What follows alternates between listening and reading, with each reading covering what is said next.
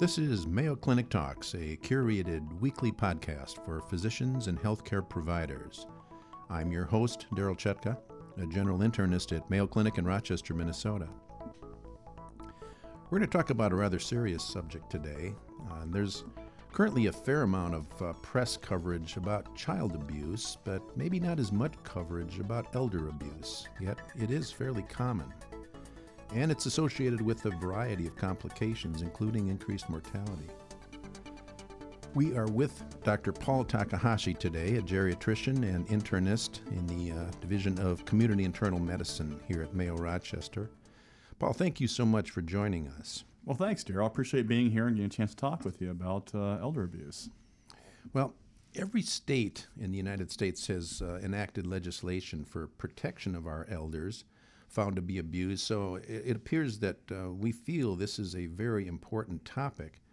And we hear a lot about physical abuse, but with the elderly, there's there's other types. Is that is that correct? That's absolutely correct, Daryl. And the reason we really are concerned about our older adults are sometimes they're a little bit more frail, a little less apt to kind of speak for themselves. So the little more subtle types of abuse are emotional abuse or neglect, sometimes financial abuse. So those things can certainly happen to individuals as, as they get older, get more frail, uh, have some cognitive issues. So that's a, that's a big problem for a lot of our older people that we take care of.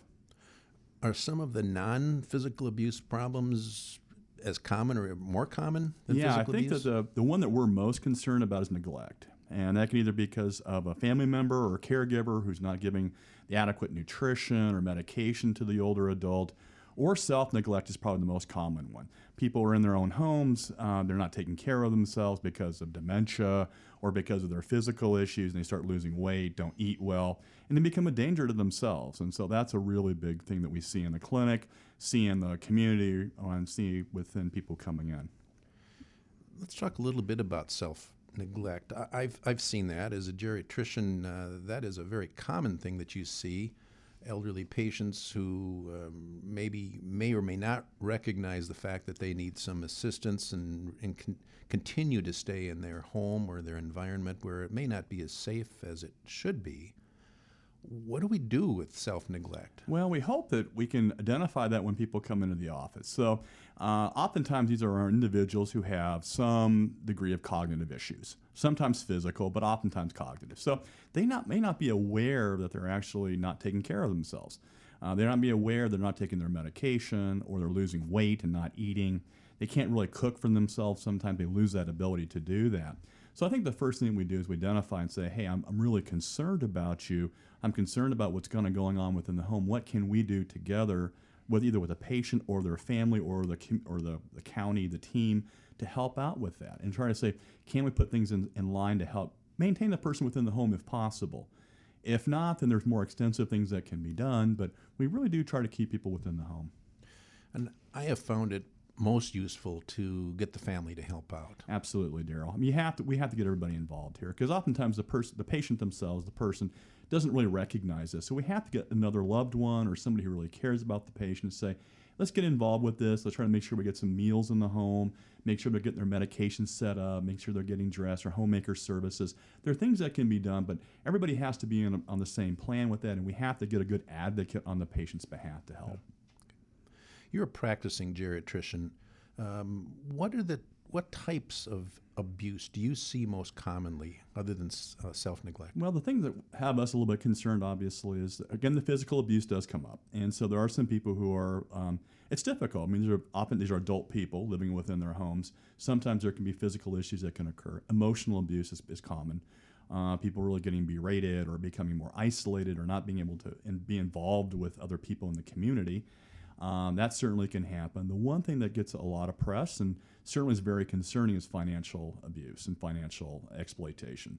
Uh, our, it's increasingly common that we have either loved ones or others who are involved with co-management of resources like checkbooks and, and money and that type of thing that actually start to kind of take advantage of the loved one that they're, they're, they're caring for, um, start using their resources for their own needs, not for the person's needs. So mm-hmm. that becomes a, a big problem. And within the probably law enforcement community, that's probably the biggest thing that they see is just, you know, someone's kind of just draining the checkbook, and uh, that's just not correct. Well, as I mentioned earlier, basically every state in our country has uh, legislation for uh, protection of elders. Um, what do we do when we suspect this? Uh, we, yeah. we're, we're obligated to report it, we correct? Are. We are. And the obligation, and it varies a little bit by state. Uh, so within Minnesota, uh, there's a couple different criteria that ha we have to undertake. One is that obviously there is some issues of harm. Uh, the person's losing weight, or there's physical abuse or something like that that we see. Um, and also that there has to, they have to be vulnerable. Now, vulnerable can be cognitive issues. They can't really speak for themselves, can't fully understand what's going on. The second one's categorical, or basically if you're an institution like a, like a hospital or a nursing home. In those situations, that has to be reported as well. But it varies by state, um, but oftentimes there's a combination of, there's a physical part of it, you know, either has to be harm or you know something we see that's a, a challenge, as well as fitting the criteria of vulnerability. But that varies a little bit by state. What if we're not sure? Um, let's say we maybe suspect some type of abuse, but we're you know not really positive it's happening. Uh, do we still report this, or do we take extra steps for this? I think we have to do that, Daryl. So I think if we have a, if we suspect abuse, uh, either based upon neglect is oftentimes a common one, um, or we have financial exploitation. That may be both uh, a, a county discussion or state, as well as maybe even law enforcement, depending upon how bad that situation is. I think we're obligated to report that. I think we have we have enough evidence that we suspect there's something going on. We have to report it. We're the ones taking the information, Daryl. We're the ones who are looking at these individuals and saying, golly, I'm concerned about your, you're not, you're losing weight and you don't fully understand what's kind of going on because of self-neglect. We have to communicate. Now, oftentimes the common point of entry is either through the state or through the county uh, to make those reports, and, and that will get some other evidence and other information about what's going on within the home, because that's the one thing we oftentimes don't have is what's the home situation like. If you do have that, that can be very advantageous. But oftentimes we as practicing physicians may not have that information. Well, as a healthcare provider, we're well trained in assessing symptoms and uh, prescribing medications and ordering tests, but we probably haven't had a lot of training in this field. Um, who's there to help us? What if we do suspect? A, is there somebody that we can call to give us some help? A- absolutely. I think that for almost all of us, we have access to social workers. You know, they're probably the most common partner within our teams that will help us to say, what can we do next? Uh, oftentimes, our social workers may understand what are the resources within the community that we can actually access. You know, there are Meals on Wheels, or there's something for uh, uh, homemaker services or nursing services within the home. So social work is certainly an important part of that. Uh, depending upon the situation, um, you can kind of hopefully find if there's nutritional support we can use, or Um, if there's specific something within nursing, we can we can access that as well. But social work's probably the most common that we can see. That's within our own institutions. The, commu the, the community itself, the county oftentimes also have resources as well. So don't be afraid to look into those um, that collaborative process as we kind of move forward. Yeah. I know the two most important people that I would go to for help when I was in uh, geriatrics was a pharmacist and a social worker. Uh, they have expertise in areas Absolutely. that uh, I may need help with. And uh, even for patients who have some self-neglect, social workers often have thoughts and ideas about how to keep them independent. Maybe That's by getting somebody to deliver meals or help with housekeeping, you can safely keep them in their home for that's, a long time. That's the goal, Daryl. I mean, our goal is, I think that the, the challenging issues, a lot of people have this assumption that our goal is to take them out of their home, that we're going to take you out of your independent living and put you into assisted living or into a nursing home. And oftentimes that's not, in fact, the case. We really do want to try to maintain people within the home. That's everybody's goal. That's the patient's goal, the family's goal, the state's goal. Everyone's goal is to maintain your independence. Oftentimes people need just a little bit of help. Sometimes it is that, you know, homemaker services or Meals on Wheels or something else that will provide that for them. Mm-hmm. Okay. All right. So we've talked about our obligation to report this when we identify it, or even if we suspect it. What are some clues that providers can look at and start thinking of this? Well, the first thing on, on the terms of the clues is assessing your patient and saying, are they at risk for having abuse? So that's the first key. So I think those are people like me, if they have concerns about their cognitive status, you know, our people with, our patients with dementia are the ones we worry most about because they're living in the community. They may have mild cognitive impairment or may have mild dementia, and are thinking, okay, this is a progressive illness. This will continue to get worse. And do we have worries or concerns that they would be at risk for abuse? Second thing, of course, is, you know, what is their social situation? What is what's around them? Again, I'm mostly concerned about neglect. And when people are by themselves, don't have a good support network around them, they're at high risks. So that's another thing that we, we think about. And, um, you know, lastly, if there's any issues of mental health, uh, um, chemical dependency or abuse, those type of things, but people are at higher risk for having abuse. When we have that kind of suspicion in the back of our mind, what do we look for? Uh, physically, we look for any kind of evidence of injuries, much like you would for any other type of abuse in children or in uh, domestic violence, those types of issues. So we're looking for bruising and broken bones. Uh, we're also looking for, particularly for the neglect question for our, our older adults, are they missing their medications? Are you concerned there's a compliance issue which could be coming up because they're just forgetting to take their medication? Are they losing weight? And that's one thing we always look at every time they come in the office is, is there been a, a pattern of weight loss? If we see that pattern of weight loss and we're concerned about they're taking, or if they're taking their medication or not, that's where I think we have to say, okay, there's some concerns here. So really, just like any other healthcare problem we're assessing and treating, there are risk factors Absolutely. To abuse as well. Absolutely. And the biggest risk factor for, for all of us to be aware of is the cognitive is, is the biggest one. Because I think that that's, if people are aware of what's going on, people make their own decisions, or they can. So they may make poor financial decisions. Um, that happens. If they're making decisions that are poor financial decisions, they've got dementia, that may be another concern for financial exploitation or something else that's going on. So there are risk factors, there are signs and symptoms that we pick up. We can ask people too, are you concerned about how you're doing at home? Are you having increased falls? Those type of things as well, Daryl, which I think is, is, is really critical to mm-hmm. understand. Mm-hmm. And there are a lot of scams going on too, often involving the oh. elderly, over the phone, uh, door to door. Absolutely, all those things are out there because, you know, a lot of our, our patients who have just a little bit of some mild cognitive issues or some impairment don't have really good understanding or trusting. They may not be fully aware that everybody's out there to try to take their take their money and take their resources. Sure. So there are a lot of different scams. And so I think it's important for uh, us to advise people that we're taking care of that the families and the patients themselves need to understand that try to avoid anything that comes in over the phone or certainly over the, uh, the mail. Sure. Well, and add to that the vulnerability of many of our elders Absolutely. Where they, they may need help in a lot of areas. So the uh, person who comes to their house offers to resurface their driveway for an unbelievably low price. It's uh, you have to be suspicious. You do, and you do. And I think that hopefully we continue to try to educate our, our patients about this and try to educate families about this as well, just to be really, really cautious. I think that's an, that's the world that we live in. That there's somebody who try to, you know, doing something for nothing is, is definitely not the right sure. answer.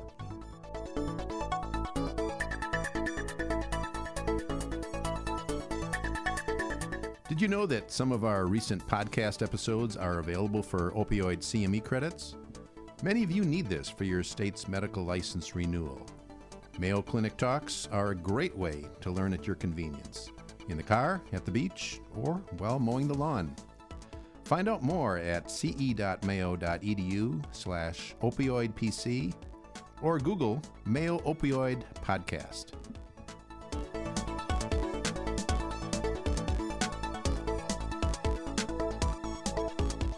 Well, you've talked about risk factors for our patients.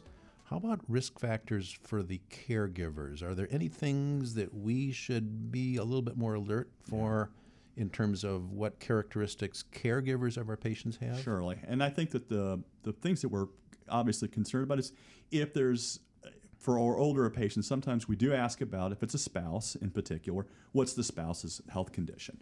Does the spouse have health issues such as Um, histories of stroke or heart disease or dementia in them? You know, those are questions to ask. How do you feel your wow for your husband's doing? If it's somebody else, like a like a child or another loved one, um, what are their risks in terms of, again, same same type of questions about abuse in general, which involves um, mental health issues, chemical dependency. Um, those things that put people a little higher risk for being a, a little more abusive. Certainly is something we have to be aware of when we, when we think about or talk about caregivers. Mm-hmm. And within our institution, same type of issues. Is there a history of chemical dependency, um, of violence, those types of issues? Now, hopefully those are being screened for in the in the background checks that our institutions are doing to make sure those individuals are not uh, are not being employed in those places. But yeah. you know, there's something to be aware of. And, and very commonly, some of the employees in those institutions haven't had a lot of training. That's and, always, yeah. And the turnover is so rapid, it's really hard to keep them trained. It's very difficult, Daryl, because um, you know, within our institution, that's, that's obviously a big issue that comes up in the paper or, uh, or nationally all the time. You know, what's the current issues with institutional abuse, nursing home abuse? And we have to recognize that a vast majority of people get good and excellent care and long-term care. I mean, I think that's the important part. Mm-hmm. But there are... There are some individuals who are, again, coming in for the first time, have not had a lot of training or may not have a lot of intuition. Maybe they haven't a lot of experience taking care of other people, either children or adults. And so they're trying to figure all this stuff out. So I think that uh, hopefully there, our institutions are doing a good job of training these individuals. And we just need to be, be aware that um, these things can happen. I think that we as physicians need to make sure we interact with our, our facilities and we talk with them and make sure that we get good training to them as well and give good support and make sure that they know that we have some things to help. Yeah, it's, there's no question. It's a tough job, too, for Absolutely. Our, our nursing assistants in these institutions. Uh, many of our patients with dementia are somewhat combative at times, agitated, and I'm sure the response is to have some type of response to that combativeness. And, uh, That's correct. And people just don't, you know, just don't, they're just not aware or sometimes don't understand that how do you deal with people with dementia? Sure. You know, either... with, like I said, the combativeness or even the tougher ones are people withdrawn. They stop eating and then they just like, well, you need to continue to coax them. How do you continue to f feed our individuals who need that kind of help and support? So it's something that's very important. It's a trained, it's a trained area. It's a professional area. So I think that, you know, um, you know, our C N As have to be trained and they go through specific training to be able to work in those environments. So we need to make sure we treat them as professionals. Is it known how common abuse is in our institutions? I think we have a yeah. little bit of a handle on our community, but how about institutions? It's, it's not very high, Daryl. I mean, I think that there's there's been some concern that, um, you know, how do we investigate this and how do we look into this? And I think that we need to do that and we need to be aware of it. And I think certainly we see the egregious cases come to, uh, you know, local or national print very quickly. But I don't think it's, you know, it's it's not terribly high, but... You know, we know that it's probably increasing to some degree because, as you're well aware, caregiver workforce issues are difficult. It's difficult on the assisted living part of that, on this, um, the nursing home part. And our population's aging. There's more need, and we need more help and support, and those people aren't out there. And so I think that what's happening, we're seeing this everywhere, is um, more need with less folk, and that as a recipe for more challenge. So the best way to get good care is to have more folk. Mm-hmm. And they've known, we've done the, they've done those studies numerous different times in long-term care. It's like, how do you get really good care for your mom or your dad? Uh, that's by having a facility that has adequate number of staff.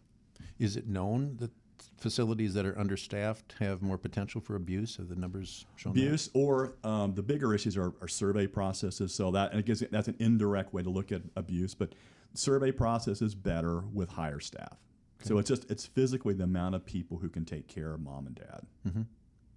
Now, you mentioned the first thing we need to do is keep this in mind. Um, are there like screening questions or particular things that we can ask our patients to give us a clue that there might be yeah. some problems going on? So that's a Joint Commission re uh, requires that we ask some degree of uh, abuse questions to our individual people coming into the clinic. So we do ask those questions.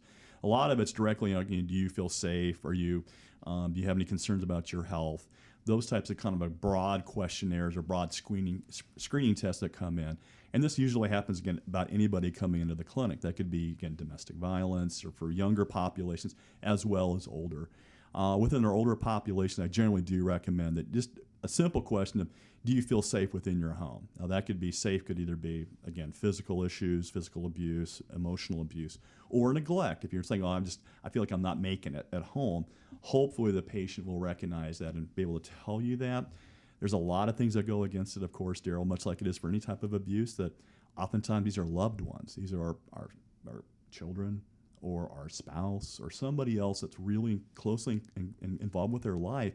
Nobody really wants to say that, you know, hey, my my uh, my my daughter's giving doing this to me, or my daughter's taking my money. I mean, that's that's not an easy thing for anybody ever to admit, even to their physician. Mm-hmm. So I think there's a lot of barriers sometimes for people to get adequate information out to us. But I think we need to continue to ask and be in a supportive and helpful environment and make sure we're working on their behalf. We're not trying to do a, a gotcha type of thing with them.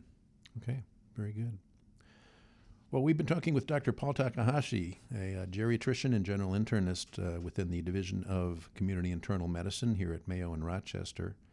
Paul, thank you so much for sharing your expertise with us. Thanks, Daryl. Today's episode is sponsored by Mayo Clinic C M E. Attend a live or online medical education conference in a wide variety of specialties and locations.